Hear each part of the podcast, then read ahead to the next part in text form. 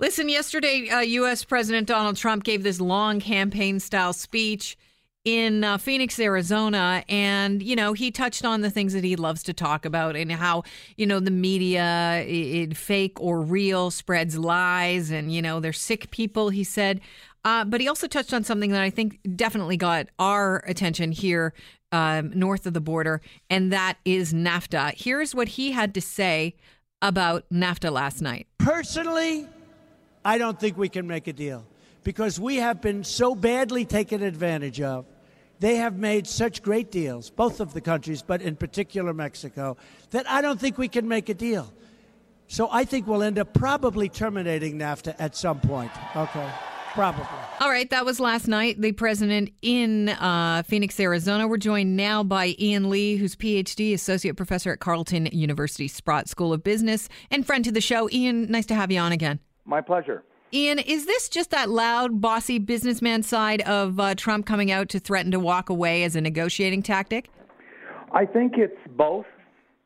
Uh, and I mean by that that I think he's, um, first off, he was a, uh, giving a basically a partisan rally in Phoenix to his base. Mm-hmm. So he was throwing out some red meat to the base. Both parties have hardcore supporters, Dems and Republicans, and they both have their own favorite red meat lines. And so I think that's a, a red meat line to his base. Secondly, he thinks clearly, because he wrote a book called The Art of the Deal, that he's well. real, did he really write it? Because well, apparently, the guy that wrote right. the book says that he he right before the election he yeah. he was like, "Oh my gosh, I have to come clean here. I wrote this and I yeah, created yeah, Trump." Yeah. Um, I mean, I'm not trying to defend Trump. Believe right. me, I'm very critical of him. But I mean, that's typical of most politicians. They don't write their own books. Sure. They write books in their name, but they they have a ghostwriter.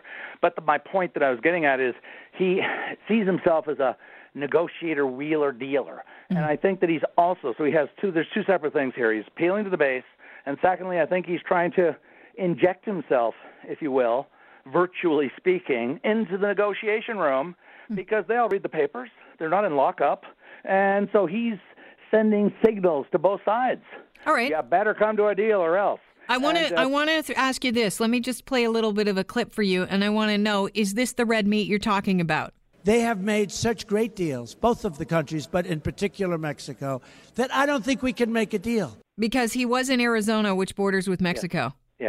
Uh, that's a, exa- a, perfect example um, uh, of that. What I call that red meat. I mean, I think they're in, in, Arizona, and I know I've been to Arizona quite a few times because my only sister lives in Arizona. And uh, and was I've she born there. in Babylona though? No, no, no. Born in Canada, and uh, and I've been there. And as you know, I mean, immigration and uh, and the whole relationship with Mexico is extremely problematic in in um, in Arizona because it's a border state. It borders on Mexico. Mm-hmm. And, and again, I'm not trying to defend what he's saying at all at all. I'm just trying to provide context for everybody. Sure. And so there's a large anti-immigration uh, group in in Arizona. There's lots of people there that want to build a great big wall and then and then there's the separately there's the people and there's a large i want to get into this a little bit with you. Yeah. There's a significant number of americans on contrary to what many canadians think. I think a lot of canadians think it's just donald trump and if trump goes away everybody else down there really loves us.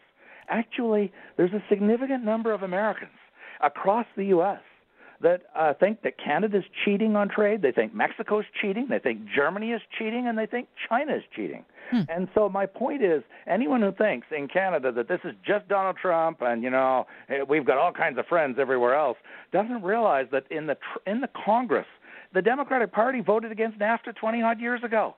They voted against every free trade agreement. The, the Dems have never been a pro free trade party, and now what's getting worse is that the Republicans are becoming, which were historically a pro free trade party, are now increasingly not all of them, but a good number of them are also becoming anti free trade or anti NAFTA. Okay, Ian, let me ask you this. Did we get a great deal? Did Canada get a great deal out of the NAFTA agreement? All three did. All three countries did. Um, and I teach this in my class every year. I said, people trade, companies trade, countries trade because it is in their self interest. Nobody does it out of charity or philanthropy. You don't go and say, I'm going to trade cars with Japan because I feel sorry for the Japanese, you or the Japanese feel sorry for the Canadians. Trade occurs because it's in the mutual self interest of both parties. And there's no difference between trading between countries. I trade every day of the week. I walk into Loblaws and I'm not being flippant or funny. Mm-hmm. I trade my salary from specializing as a professor, and I buy groceries and I trade with Honda of Canada because I bought a Honda. I go into the dealer and I trade my money and I, I buy a car from them. We are all trading. It's just called buying and selling. When it go, occurs across a border, we then call it trading. It's the same transaction. It's people buying and selling stuff or services. Answer your question. All three countries profited enormously. Two years ago, the U.S. government and Stats Canada for the Canadians and the U.S. Mexico, uh, the uh, Mexican Statistical Administration did a massive study, NAFTA at 20, and they concluded they developed a very complex set of uh, methodology, very sophisticated, very respected, and they determined that after the job losses on all, in all three countries caused by NAFTA, NAFTA accounted for a net gain over 20 years of 40 million jobs net. Hmm. The U.S. got the lion's share of the jobs because it's the biggest country. It's over 300 million people. Mexico got the second largest number of jobs because guess what? They're over 100 million people. But all three countries benefited from NAFTA. And some of your listeners say, What are you talking about? I know people that lost their job. I have never said that trade doesn't cause job losses. Of course it does, because countries, the companies that are strong, specialize and get better, and they go and beat up the weaker companies that are not so strong in other countries. Happens in our own country too. Companies go bankrupt all the time. But what happens? The question is not are there some job losses. The question is, on balance, when you add up all the pluses and all the minuses, all the job mm-hmm. gains and the job losses, do, are we ahead or are we behind? All three countries profited enormously from NAFTA. Okay, so if he is Trump is sending out a message to you know the powers that be that are going to negotiate uh, NAFTA through the press and through his uh, campaign style. Um, uh, rally that he, he held yesterday. What does Freeland have to do to save NAFTA? Uh, first off, uh, I hope she, and so far they have been, uh, she and Mr. Trudeau, Prime Minister Trudeau, have been following the very sage advice of former Prime Minister Mulroney keep your powder dry. Don't negotiate in public. Don't engage in name calling. That's the first thing. Don't alienate the people you're negotiating with. I did not say we're supposed to suck up to them. I've never said that. But we should not be going out and starting to, you know, do the thing that Trump's doing, by the way. And I think he's a terrible negotiator, calling everybody names, alienating his own people in his own party, and so forth. Bad, bad, bad way to go. But what they're doing so far is stay calm and cool. But, but, but now to answer your question – behind closed doors in the prime minister's office or wherever they have their uh, you know their committee that's dealing with this.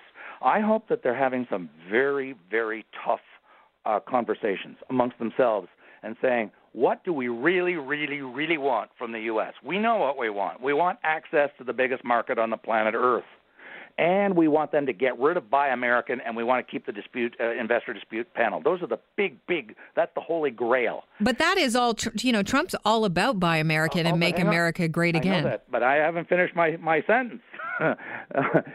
the question is, of course, we want that. That's so obvious. Right. That's not the issue. The issue is what are we willing to give up? I have not heard any serious commentator or politician in this country say, oh, by the way, Canadians, you better get ready because if you think we're going to get all those things from the Americans without giving them anything in return, you are living in a dream world. Uh, we should be having conversations. Are we going to give up supply management? Are we going to give up the protection for the telecom industry and that keeps Verizon out? Are we going to give up protection for Canadian banks? Are we going to give up protection of Canadian airlines? And if we say, oh, no, no, no, no, we can't give any of those up, well, then maybe we're not going to have a deal. Okay, and I want to ask you because I'm kind of running the clock here, but uh, very quickly and finally, what should we be willing to give up? In your view, I, uh, my answer has always been very, very clear, based on a very good logic. I think we should give up any industry. We should stop protecting any industry that has been exploiting Canadians with their protected status. An industry demands protection from what? Foreign competition. Why? So they can increase their prices. If we gave up protecting the cell phone industry, what would happen? We have the highest cell phone fees in the world. If Verizon came in, you would see a reduction in the cell phone prices because of more competition. If we gave up supply management, the dairy prices would come down because they're twice as high as they would be if we had market forces. So we should give up those industries that are protected because it's in our self interest. They're not protecting all Canadians, they're protecting a small number of people in that protected industry.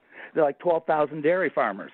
So we should be willing to give up we should be giving it up with a big smile on our face. Well, Ian, I'm sure that you've got the dairy farmers angry right now that are listening to the show. Hopefully, I'm they'll sure. stick around for the rest of the show with us. but I think that everybody that owns a cell phone is in pretty uh, uh, agreement with you and, and nodding their heads, saying, "Yeah, good idea. I'm on board with that." Ian, it's always a pleasure to have you on the show. My pleasure. Thanks very much. Thanks for being here.